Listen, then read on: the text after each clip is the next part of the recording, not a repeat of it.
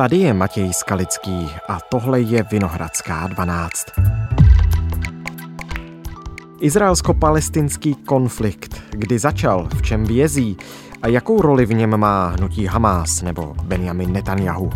Domluvil jsem se s odborníkem na Blízký východ Markem Čejkou, aby přinesl tolik potřebný kontext současného dění.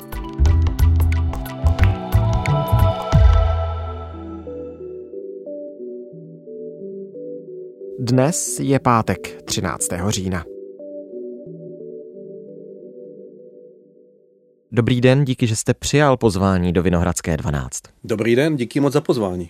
Už několikátým dnem pokračuje válka v Izraeli. Konflikt zažehl teroristický útok bojovníků a Hamásu v sobotu.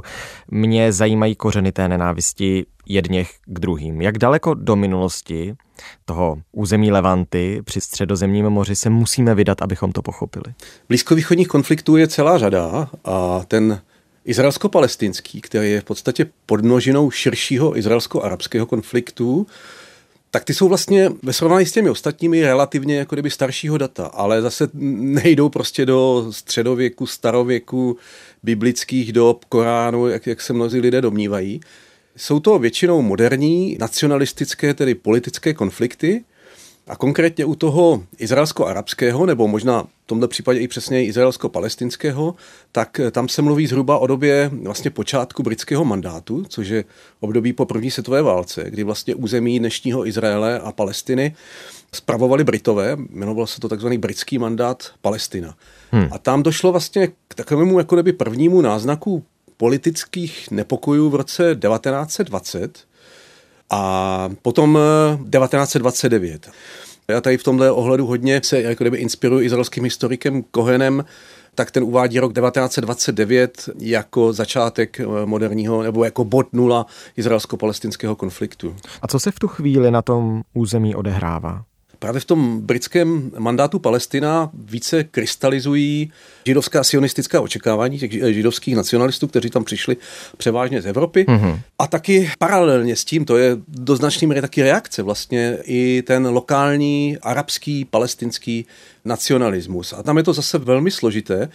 Samozřejmě tu hlavní politickou moc tam měli Britové, ale ta britská koloniální politika, a to, tohle tam lze určitě taky v nějakém ohledu zařadit, v zásadě využívala sporů mezi lokálními komunitami, aby je potom mohla snadněji kontrolovat, ovládat. A Britové potom až po druhé světové válce v podstatě eh, raději tady jste oblasti, kde už jako kdyby zuří konflikt, v podstatě tehdy ještě občanský, dá se říct, protože to byli všichni občané toho mandátu Palestina, ať židé nebo, nebo arabové, tak tam vlastně odcházejí. Britové po válce přidávají zprávu nad tím územím OSN. Jakou měrou konec druhé světové války přispěl k tomu, že, nebo vůbec druhá světová válka jako taková přispěla k tomu, že vznikl stát Izrael, který eh, přišel tedy nedlouho poté? Tak určitě osud Židů za druhé světové války a holokaust který mimo jiné během druhé světové války řada politiků samozřejmě o tom měla, jako západních politiků, o tom měla ponětí, že se něco takového děje, ale vlastně ty hrůzy holokaustu to potom spíš přišlo až po osvobození koncentračních táborů a podobně.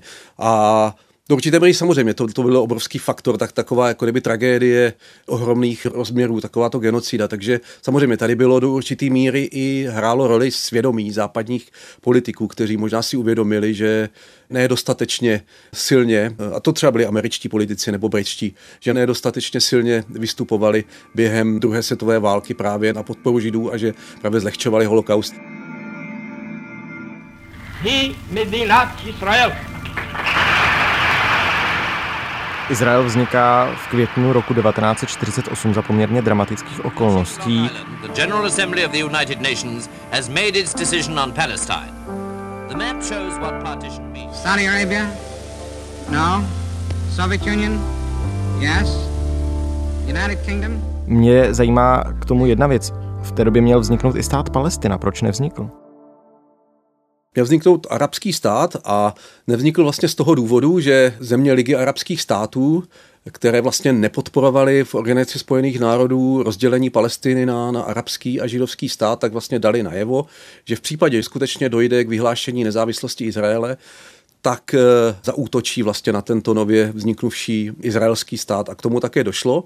Takže potom vlastně to další politické dění, i to vlastně vytváření hranic a tak dále, už se neodvíjelo od toho plánu OSN, ale spíš od vývoje těch válečných událostí během té izraelské války za nezávislost, která byla v letech 48-49. Hmm a které vlastně potom skončily tím, že Izrael obsadil větší území, než mu ten uh, plán OSN určoval a ten arabský stát vůbec nevznikl, ale v podstatě byly tam dvě okupované území nebo dvě území spravované arabskými zeměmi. Bylo to pásmo Gazy, spravované Egyptem a západní břeh spravovaný vlastně jordánským královstvím. Přičemž ještě město Jeruzalém, který mělo mít podle toho plánu OSN speciální status a nemělo spadat ani právě pro tu rozmanitost náboženskou, a aby se vlastně nemohlo nárokovat ani jedno náboženství pro sebe, tak mělo mít vlastně jakýsi speciální samostatný status. Tak to už jako kdyby vůbec nebylo naplněno. Naopak Jeruzalém vlastně skončil v tom roce 48-49 rozdělený na dvě poloviny poměrně hermeticky od sebe oddělené mezi Jordánsko a Izrael a tak tomu bylo až do šestidenní války v roce 1967. Mm-hmm. Ten rok 67 ten je mnohými historiky považovaný za jeden z mezníků vzájemných vztahů mezi Palestinci a Izraelci.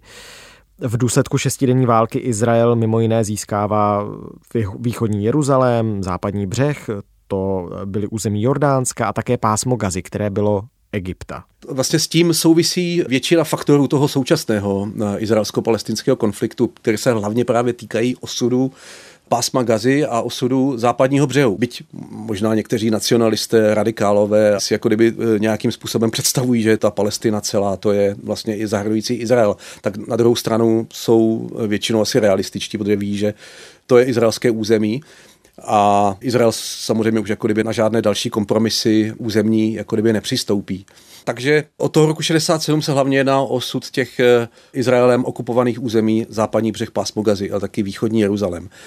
A krystalizují různé koncepce, co vlastně Izrael s těmito územími bude dělat. A eh, v tehdy jsou u moci levicové vlády, strana práce, a je to vlastně strana práce, není to izraelská politická pravice, eh, která zahájí tu velmi kontroverzní politiku civilního osidlování, která v podstatě dává najevo, že Izrael chce anektovat a osídlit civilisty, minimálně tehdy některé části z těch okupovaných území.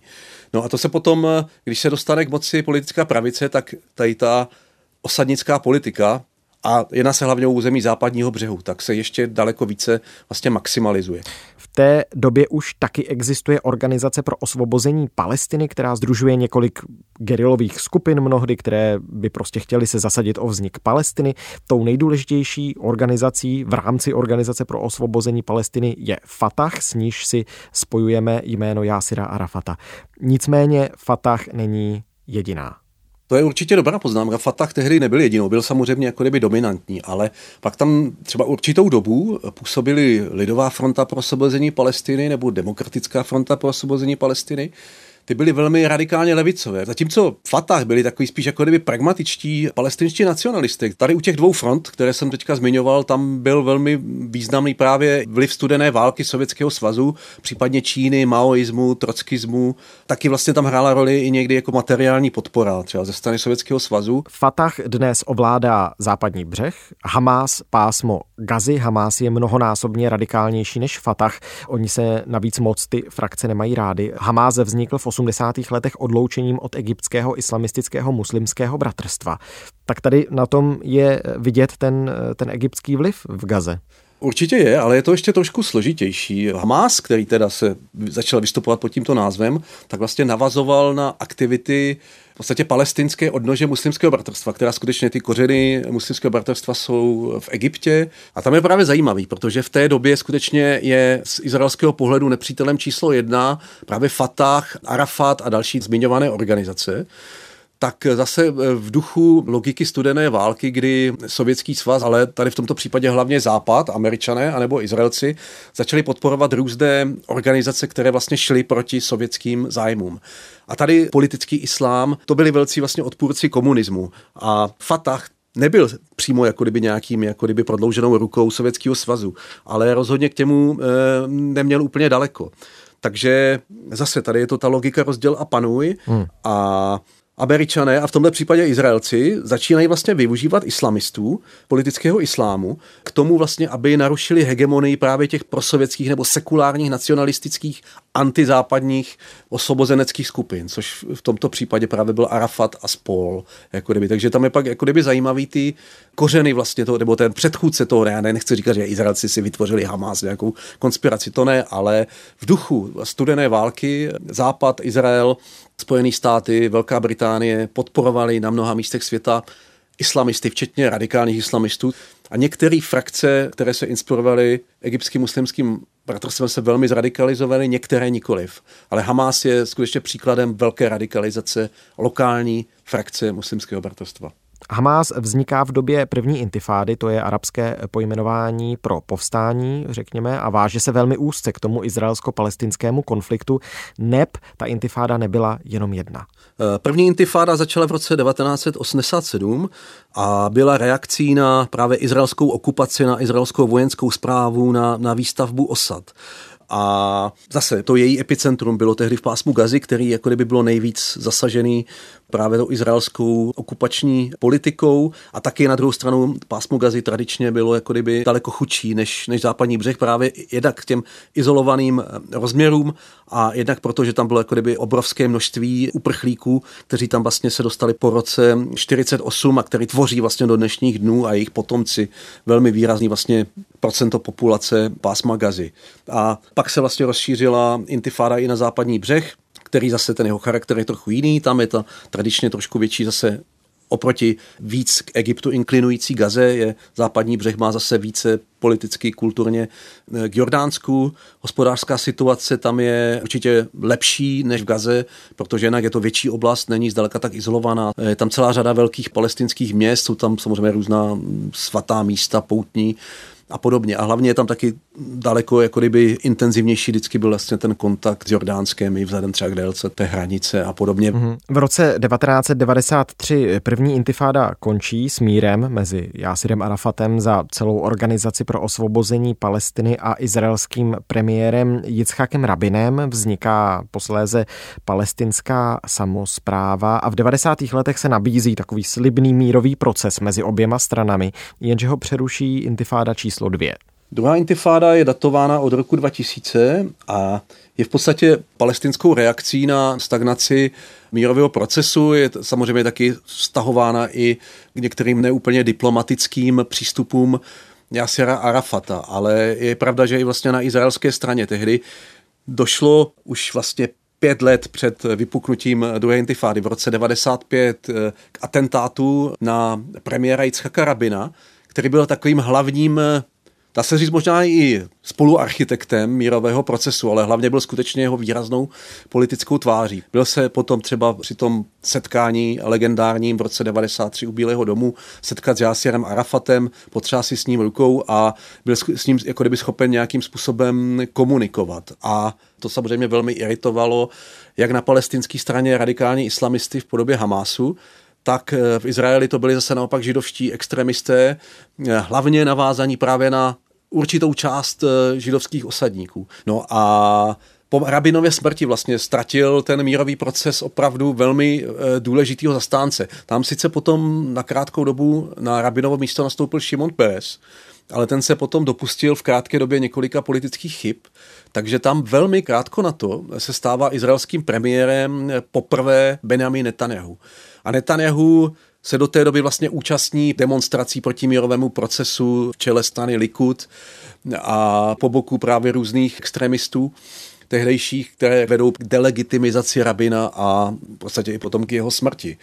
A e, Netanyahu velmi ubere plyn na těch mírových aktivitách Izraele. Ten e, mírový proces v druhé polovině 90. let výrazně skřípá a navíc tam zase Hamas stupňuje zase z té palestinské strany kampaň sebevražedných atentátů a podobně. A to všechno vlastně potom se projevuje na tom, že mírový proces ztrácí podporu na obou stranách, osady zůstávají na svých místech, naopak se ještě jako kdyby rozrůstají a podobně. Takže hmm. vlastně ta skepse narůstá na obou dvou stranách a ta intifáda byla vyvrcholením té hmm. skepce na té straně palestinské.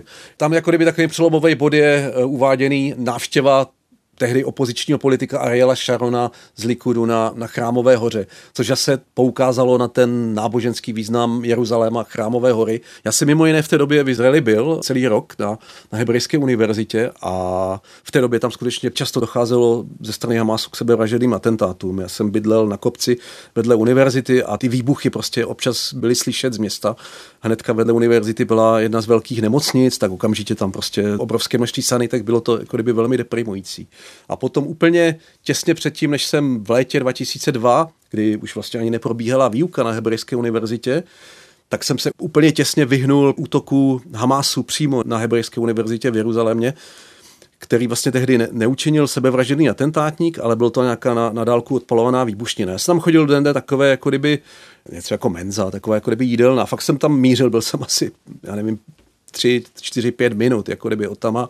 A v ten okamžik vlastně došlo k tomu výbuchu, tehdy to tam vlastně zabilo osm lidí a spoustu lidí to tam také zmrzačilo, ten útok, takže to byla opravdu i taková jako kdyby moje brutální osobní zkušenost. hmm. tady s tímto, s druhou intifádou. Mimochodem všímáte si té paralely mezi tou druhou intifádou a tím, co se děje teď, že teď taky záminkou pro to, aby vznikl ten teroristický velký útok, byla mimo jiné ta politika Izraele vůči chrámové hoře, která je důležitá tedy jak pro Židy, tak pro palestinské Araby? Určitě to jako kdyby propagandistický Hamás využívá. Jo. Když se podíváte na symboliku Hamásu, na symboliku jeho radikálního křídla, tam všude je vlastně ta zlatá kopule, eh, toho takzvaného chrámu skály, který je poblíž mešity hmm. Al-Aqsa. Takže z té chrámové hory se stal nábožensko-politický, jako kdyby propagandistický předmět pro eh, židy nebo pro religiozní židy, ale nebo třeba taky pro fundamentalistické židy a i pro židovské jako kdyby extremisty z řad osadníků To má zase samozřejmě úplně jiný teologický význam a také toho jako kdyby využívají. Takže skutečně ta chrámová hora v Jeruzalémě, to je střední konfliktní bod,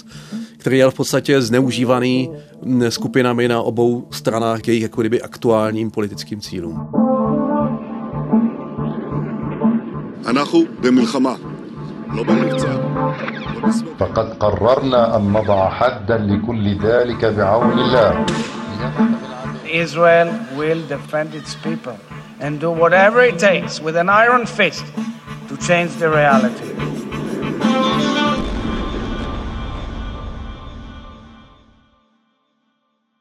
Pojďme k tomu aktuálnímu konfliktu, který vzplanul před několika dny. Mě by zajímalo, jakou roli v něm může hrát Irán. Mluví se o tom, že trénuje hamáské bojovníky. Ta iránská vazba na ten konflikt rozhodně není zanedbatelná, ji každopádně nechci zlehčovat, ale na druhou stranu to mm, není nějaká zase jenom čistě iránská hra.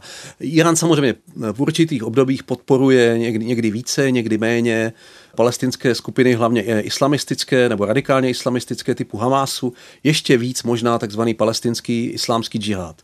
Tady zase je potřeba si uvědomit, Irán je vlastně šítská teokratická republika, palestinská společnost, eh, muslimové nebo i islamisté, to jsou sunité. Jo? Takže tady samozřejmě jsou i teologický rozdíly, které ale samozřejmě mohou být překonány nějakými zhodnými politickými postoji, třeba vůči Izraeli a podobně. Zase je to do určité míry jako zneužívání náboženství k politickým účelům, ale rozhodně bych nedělal z Hamásu šachovou figurku Iránu. Tam je samozřejmě zase, ono se to odlišuje, ono se to taky vyvíjí, ale spíš bych tady tuto současnou teroristickou operaci považoval za daleko víc autonomní akci Hamásu, než že by to bylo nějakým způsobem vyloženě jenom iniciováno čistě Iránem. Samozřejmě může tam být nějaké konzultace, nějaká jako kdyby pomoc, podpora a podobně, ale vezměme si i tu geografickou vzdálenost a podobně, že zase do té gazy se ne všechno vždycky úplně dostane, nebo ne to, co tam třeba Irán chtěl dostat, tak se tam vždycky jako podařilo dopravit hmm. a naopak. Protože Izrael eh, kontroluje přístavy, eh, checkpointy. Ano, ano, vzdušný prostor, prostor, eh, pozemní, ale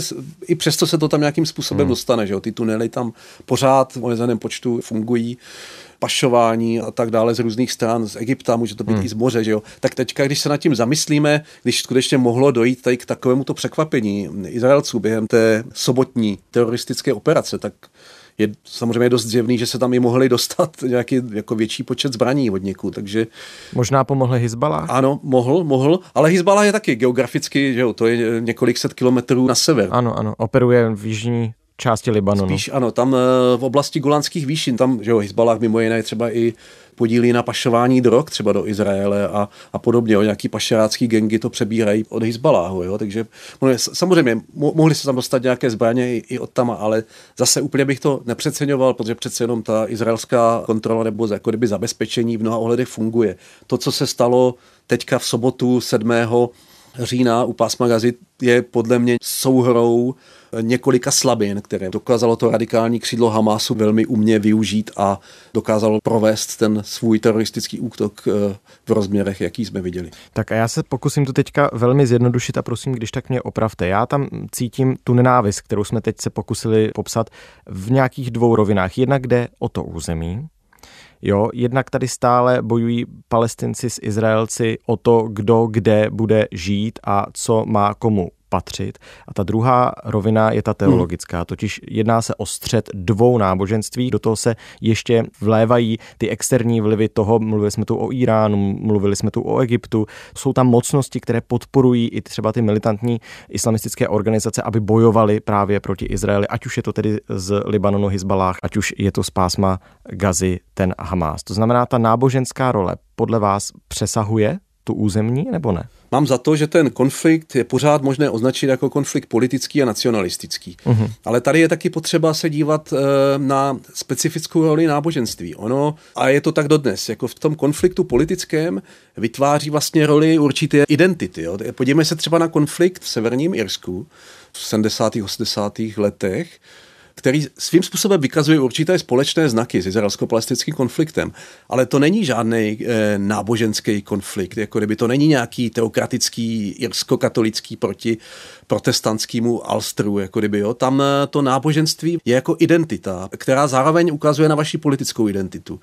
Takže to skutečně jako není náboženský konflikt, ale zároveň je možný říct, že náboženství hraje v těchto konfliktech velmi důležitou identitární roli. Eh, jsou to komplikované eh, vztahy, které díky moc, že jsme mohli uvést v souvislostech. Děkuji moc za pozvání a děkuji za dobré otázky a jsem rád, že jsme se mohli hlouběji do těch témat ponořit, protože ta problematika je fakt jako kdyby složitá a často to nejde prostě vysvětlit několik krátkými větami.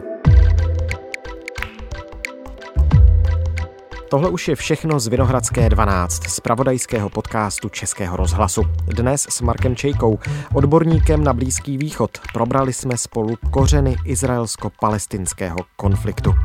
Vinohradská 12 tu bude i po víkendu s novými hosty a s novými tématy. Nezapomeňte si nás pustit, jsme ve všech podcastových aplikacích i na webu i rozhlas.cz. Naslyšenou v pondělí.